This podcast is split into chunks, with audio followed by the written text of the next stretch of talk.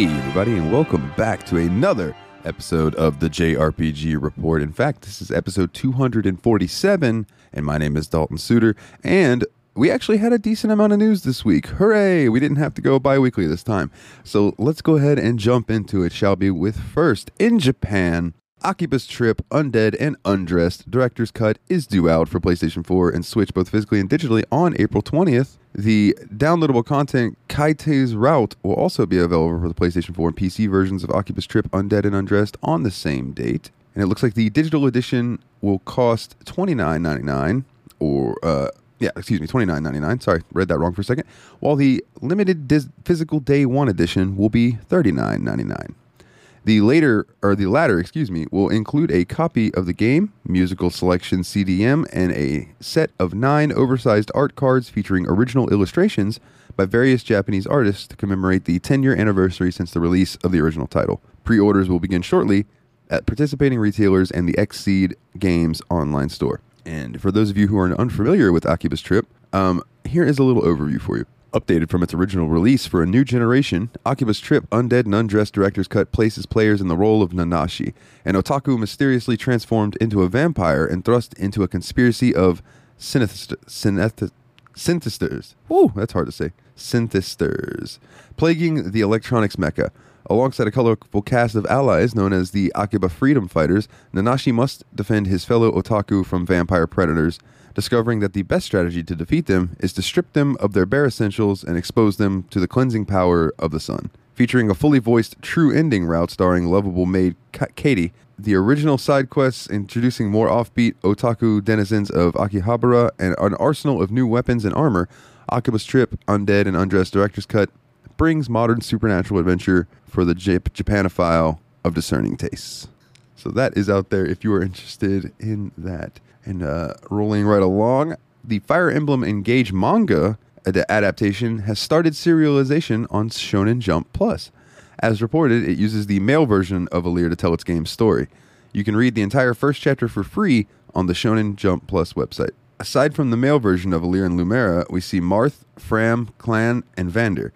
It is unclear how faithful to the game the manga version will be. So far, the basic beats are the same, albeit in a slightly different order, but there are a lot of conversations between the characters as well as between characters and the emblems that the manga may give certain characters less screen time. Fire Emblem Engage is readily available on the Nintendo Switch, and the Fire Emblem Engage manga is available on Shonen Jump Plus. so, every once in a while, Square Enix drastically discounts certain games. Final Fantasy XIV Spring Discount campaign just kicked off, meaning that both the original game and Endwalker are on sale. In each case, the titles are 50% off.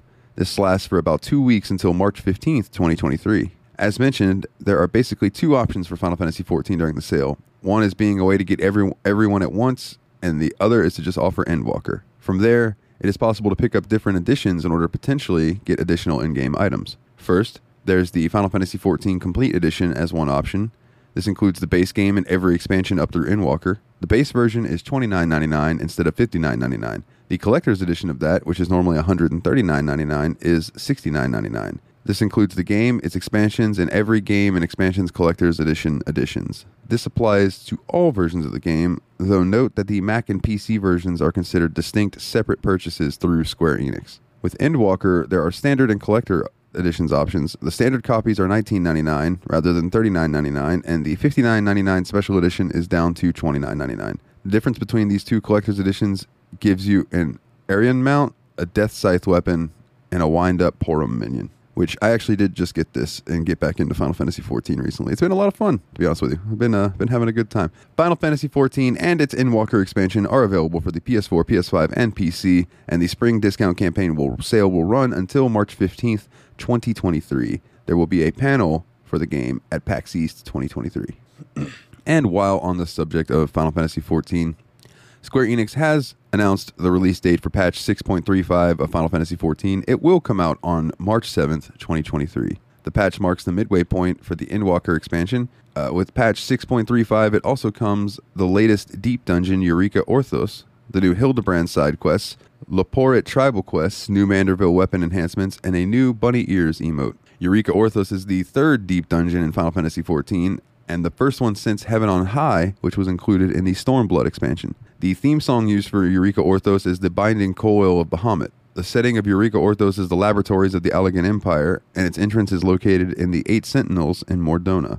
The Loporrit tribal quests will also be implemented in this patch. Loporrits also played a role during the Omicron tribal quests introduced in patch 6.2.5, or excuse me, 6.25. Uh, the reward for completing Loporrit tribal quests will be an adorable bunny ears emote, and you can check out the new emote in this article, which I did retweet. A new episode in the Hildebrand series of quests is also on the way. In this new entry, Inspector Hildebrand and his allies continue searching for Master Poopoo's extraterrestrial companions. New Manderville quests allow players to discover new weapons and further enhance their arsenal. Additionally, a new legendary craftsman provides new tool enhancement quests. So Final Fantasy XIV is immediately available for the PS4, PS5, and PC. Patch 6.35 comes out on March 7th, 2023, and you can check out more details about it on the Lodestone site. So, some interesting news coming out of Japan, which may or may not mean something for us eventually. Um, Nihon Falcom selected publisher NIS America as its partner for more than just English localization, apparently. Uh, NIS America has officially released The Legend of Heroes Kuro no Kiseki on PC edition in Japan. The announcement went out through its PR channels that publicly uh, and publicly via the NIS social media accounts. The game is available on Steam. It should be emphasized that this is the Japanese language edition of The Legend of Heroes Kuro no Kiseki on PC.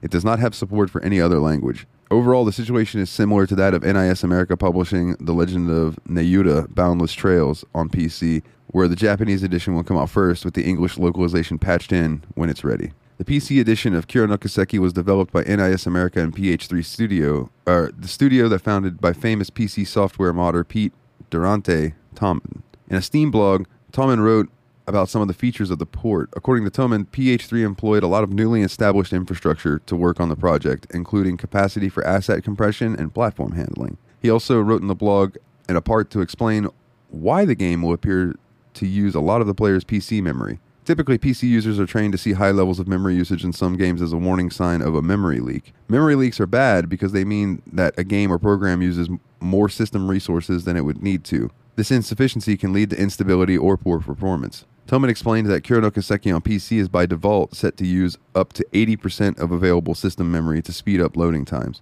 The automatic behavior is intended, though. Users who dislike it can toggle it off in the settings menu. Other features for this edition of the game include support for wide, or excuse me, support for ultra wide resolutions, Steam Deck optimization, high frame rate support, field of view customization, various graphical tweaks like shadow resolution, sub and super sampling, draw distance adjustment, and more, a real time in game graphics option preview, and full support for keyboard and mouse controls. The Japanese PC edition of The Legend of Heroes Kuro no Kiseki is available via Steam, and the Japanese PS4 edition launched in September of 2021. NIS America has not yet announced a release window for the English localization for the game. And in a bit of bummer news, at the very last minute, Atlus has canceled its Nintendo 3DS final sale on digital games. The scale the sale was supposed to take place on March 2nd, 2023 in Japan. However, on March 1st, 2023, Atlus announced that it would no longer happen, and it did not state a reason in its announcement. During the sale, customers would have been able to purchase Atlus games for the 3DS for 1000 yen. That would have been around 7.35 like you know, $7.35 a game. The international eShop also shows that uh, these games available for their regular prices rather than a discounted one. Games that would have been available for che- available for cheap included the Etrian Odyssey titles, Persona Q games, Shin Megami Tensei games, and Radiant Historia Perfect Chronology. The translated message on Atlus's website merely stated that it suspended the stale, sale for a variety of reasons. It apologized to customers for the trouble and asked for their understanding. The Nintendo 3DS final sale from Atlus would have ran March 2nd to 28th, 2023. As a reminder, the eShop for the 3DS and the Wii U will close down on March 27th, 2023. This simply means that you cannot purchase new games or DLC. However, if you own a license for the game, you can still re download it at any time. For example, if you want to buy Shin Megami Tensei 4 in April 2023, you cannot. But if you had bought it when it first came out and then deleted it, you can download it again because you'll have the license to do so. And speaking of Atlus, Atlus has announced a new event to commemorate the 30th anniversary of Shin Megami Tensei series in Japan. Some of the attractions include uh, included in the event include a live stage performance from music of the series, uh, the sale of original goods, including reprints of some items, and the exhibition with artwork of the series. In addition, Atlus shared special artwork created to celebrate the anniversary. The event will be held May 5th and 6th, 2023 at KT Zepp Yokohama. You can check out the original artwork featuring all six protagonists from the Shin Megami Tensei series in more detail here, which is this article that I retweeted. For the live stage performance, the band Laid Back Devil will offer will offer man I cannot talk today. I apologize listeners. Will offer original arrangements of iconic tracks from all numeric entries in the Shin Megami Tensei series, from the original SMT from Super Famicom to the latest SMT5. Chiaki Matsuzawa and Mafia Kajita will be hosting the event, and in addition, performances and talks will be held through the event focusing on SMT3 Nocturne on day 1 and SMT5 for day 2. The Shin Megami Tensei 30th anniversary Thanksgiving event celebrating the series games will be held May 5th, 6th, 2023 at KT Zepp Yokohama. So we got some uh, some a block of Final Fantasy 16 news here. Japanese outlet Famitsu recently talked with Final Fantasy 16 producer Naoki Yoshida and director Hiroshi Takai and combat director Ryota Suzuki on how long it would take to beat the game and the content included. The main story will take roughly 35 hours to complete, and overall, the total will be about double the amount when all the side content is included. The main Final Fantasy XVI story will include 11 hours of cutscenes. Director Takai declared in the interview that completing the game, or excuse me, completing the main story of Final Fantasy XVI will take players around 35 hours to beat. Meanwhile, Yoshida added that finishing it with a 100% completion and seeing all the cutscenes might take between 70 to 80 hours. While the length of the main story was initially expected to last around 20 hours, this number has increased during development. With the inclusion of side content, the average length it might take the player to complete Final Fantasy XVI eventually grew longer. And the developers also said that Final Fantasy XVI will include 11 hours of cutscenes. That number doesn't, doesn't include cutscenes included in the side quests and other events unrelated to the main story. So the total number of cutscene time will be higher than that. In addition, Yoshida talked about the strict schedule the development team has been working under, saying the team has been working to death in order to get the game finished by summer 2023. Final Fantasy XVI will launch for the PS5 on June 22nd, 2023, and after six month exclusivity period, it might, might appear on PC. And now that uh, the release date is drawing nearer for it, various pre order bonuses are showing up. Three retailers have announced that items that they will offer, if you go to Best Buy, GameStop, or Target, you could get extra items. This is in addition to the already announced DLC that comes as a pre order bonus with all editions of the game. The pre order Final Fantasy XVI bonus at Best Buy is a steel bookcase. It features a monochrome cover with Clive Rosfield's face and the Roman numerals 16 superimposed over it. At GameStop, people get a set of six The Realms of Valisthea patches. Each one looks like one of the flags in the nations in the game. These are a while supplies last item, and people get them when they get their game. In the image below, the Grand Duchy of Rosaria, Holy Empire of Sanbreque, and the Kingdom of Waloed appear in the upper row, and the second row has the Dhalmekian Republic, Iron Kingdom, and the Crystalline Dominion patches. And finally, Target's pre order bonus involves a $10 gift card for the store. As for the common pre order bonuses, there are two for Final Fantasy 16. One is a Cait Sith charm, which makes the party earn more gil, and people also get a Braveheart sword for Clive to wield. Final Fantasy 16 will come out to the PS5 on June 22nd, 2023, and there will be a six month exclusivity period, like was stated before. Now, according to an interview with 4Gamer, the demo for Final Fantasy 16 will go live in about two weeks, or excuse me, will go live about two weeks before the game's release. Yoshida, the, director for Final Fantasy 16, described what parts of the game the demo will encompass. You'll be able to gain experience with the game for about two hours of it before its official launch. The demo will cover the first two hours of the game. Right when a quote shocking event happens, it will say something like, check out the rest in the full game. Then the logo for Final Fantasy 16 appears. Apparently, because you will not have full access to all of your abilities in the action sequences, Ryota Suzuki's expressed worry. A selling point of Final Fantasy 16 is its action, but people will not see it in its entirety in the demo. However, Yoshida stated that two weeks before the game's launch is a good time window because the demo will end after an, or at an exciting cliffhanger. It will likely entice players to go and purchase the game. As well, if the demo comes out too early, then it may cause players to start to lose interest. Final Fantasy XVI will be the latest entry in Square's long-running Final Fantasy series. It takes place in Valisthea, which is in which six nations with magical crystals and human dominance are involved in a war. The focus is on Clive Rosfield, who embarks on a journey for revenge after he sees the Icon Ifrit destroy his kingdom. Final Fantasy 16 out on June 22nd, 2023 for PS5. now, here's one that I thought was kind of interesting that came in from Yoshida as well. And this is the last thing we got for Final Fantasy 16 this week, I promise. While there has been a deluge of Final Fantasy 16 news and impressions today, one interview in question between Australian YouTuber SkillUp and Final Fantasy 16's director Yoshida has been making waves, specifically for his take on the term JRPG and how some developers at Square Enix not only dislike the label, but even consider some instances of its usage discriminatory. Following up on a comment that Yoshida made during the Q&A section of his session about how the action game genre has advanced and become the norm, SkillUp asked if he thought that the JRPG genre hadn't advanced in the same way. By SkillUp's own admission, he hadn't known that he would be stepping on a bit of a landmine with this question. Interpreting for Yoshida, Final Fantasy XIV and 16 translation lead Koji Fox shared that the development team does not develop games with a thought process that they are, quote, JRPGs, just RPGs. Then they go a step further by saying that the term itself is purely a distinction that they feel has become used exclusively by Western media rather than any users or media in Japan. Even worse, the term itself seems to strike a nerve with some members of the development team due to the associations with how the term has been used in the past. This is going to be uh, this is going to depend on who you ask, he specified, but there was a time when this term first appeared 15 years ago, and for us as developers, the first time we heard it, it was like a discriminatory term.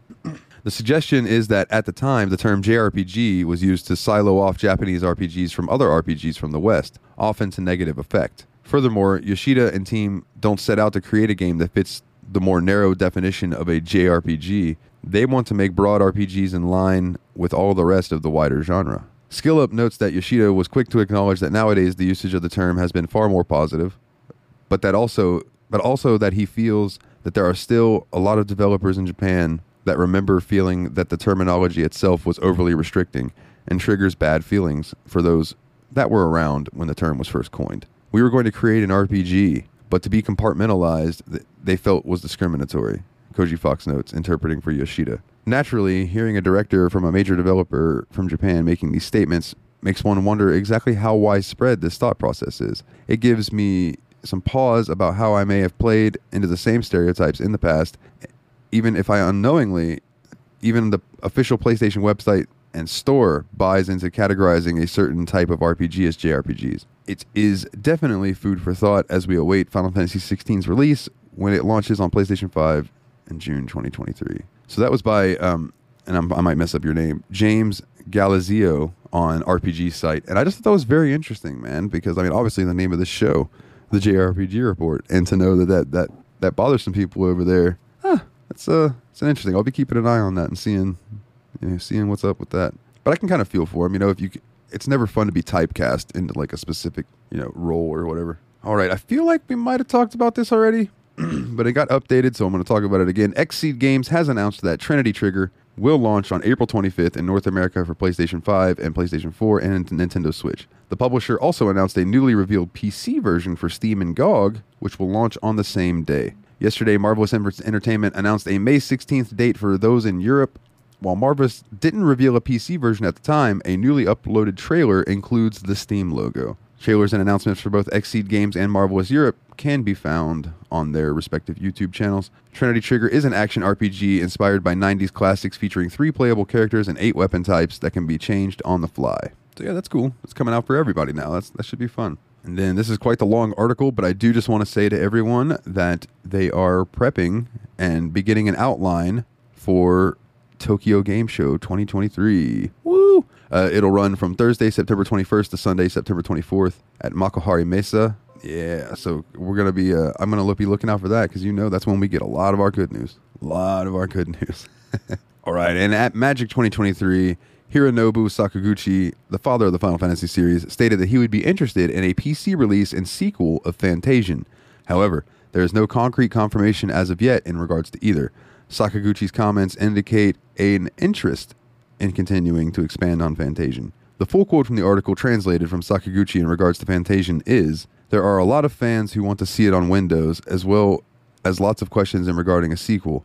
I wish to continue to do my best and work on it. Fantasian is a title that I still want people to experience. There is no hard commitment or promises in his statement, and it is unclear what has to happen or what is happening behind the scenes at Mistwalker in regards to the game. Fantasian came out in 2021 for Apple Arcade, and Hironobu Sakaguchi created it, and Nobu Uematsu was the composer. It has a unique diorama style as well as aiming mechanics for attacks. It focuses on an amnesiac boy named Leo in an alternate universe. There are two parts to the game and does not feature any microtransactions. At the time of writing, Fantasian is only available via Apple Arcade despite Sakaguchi's interest in a PC port. And to wrap things up today, we have some Pokemon news. Like Pokemon Sword and Shield, Pokemon Scarlet and Violet DLC is on the way in the form of an expansion pass. The Pokemon Company International revealed the additional content during the February 27th, 2023 Pokemon Presents. The presentation offered a first look at what people can expect from these two additional add ons the Teal Mask and the Indigo Disc. People can expect, uh, let's see, now there are also new Paradox Pokemon coming in a new Tera Raid today. The first Pokemon Scarlet DLC will be the Teal Mask in fall 2023, and this involves going on a school trip to Kitakami, and it introduces the Ogerpon Pokemon. The second is the Indigo Disc in winter 2023 that adds Terrapagos as a new Pokemon, and both will mark the appearance of returning Pokemon in the game. People who pre order will get a new uniform set of outfits for avatars, and people will also get a Hisuian Zoroark as an early purchase bonus if they buy the expansion pass by October 31st, 2023. It will know Happy Hour, have a charismatic mark, and be a Dark Tera type. Ahead of the announcement for the add on, there was already a hint that something like this could happen. Even after completing all activities in Paldea, there is still an unaccounted for portion of the map. in addition, the Nuterra raid battle event will appear on Pokemon Day. Walking Wake, a water type, or water Tera type, and Iron Leaves, a psychic Tera type, will appear. Normally, Walking Wake is Suicune Water Dragon Paradox in Pokemon, while Iron Leaves is a grass psychic type Virizion. Iron Leaves will only be found in Violet, while Walking Wake will be in Scarlet. Pokemon Go and Pokemon Home support is also on the way for both games. When Pokemon Go support ar- arrives, people can share postcards from the game for the new Gimmighoul form. Pokemon Scarlet and Violet are available for the Nintendo Switch, and the DLC expansion pass will be out in 2023. Let me go ahead and say I appreciate each and every one of you for tuning in this week. If you would like to check us out over on the Facebook, it's facebook.com slash JRPG Report. If you would like to find us on Twitter, it's just at JRPG Report. If you want to support the show, which would mean a heck of a lot to me, especially with them cutting hours recently at work, patreon.com slash JRPG Report would mean the world. And you can be, you can have your name read on each and every episode like these wonderful people Jake W., Jordan K., Kularian, and Master Loot. You guys rock. And if you would also like to check me out, you can check out the Steam Machine podcast, which is a bi weekly show that I do with two of my best friends. And we just play through the games in our backlog and chat about them, see what's up, you know? So I hope you all have a had a wonderful week. Enjoy the heck out of this weekend and make the next week rock. And please do not forget to get back out there and level up.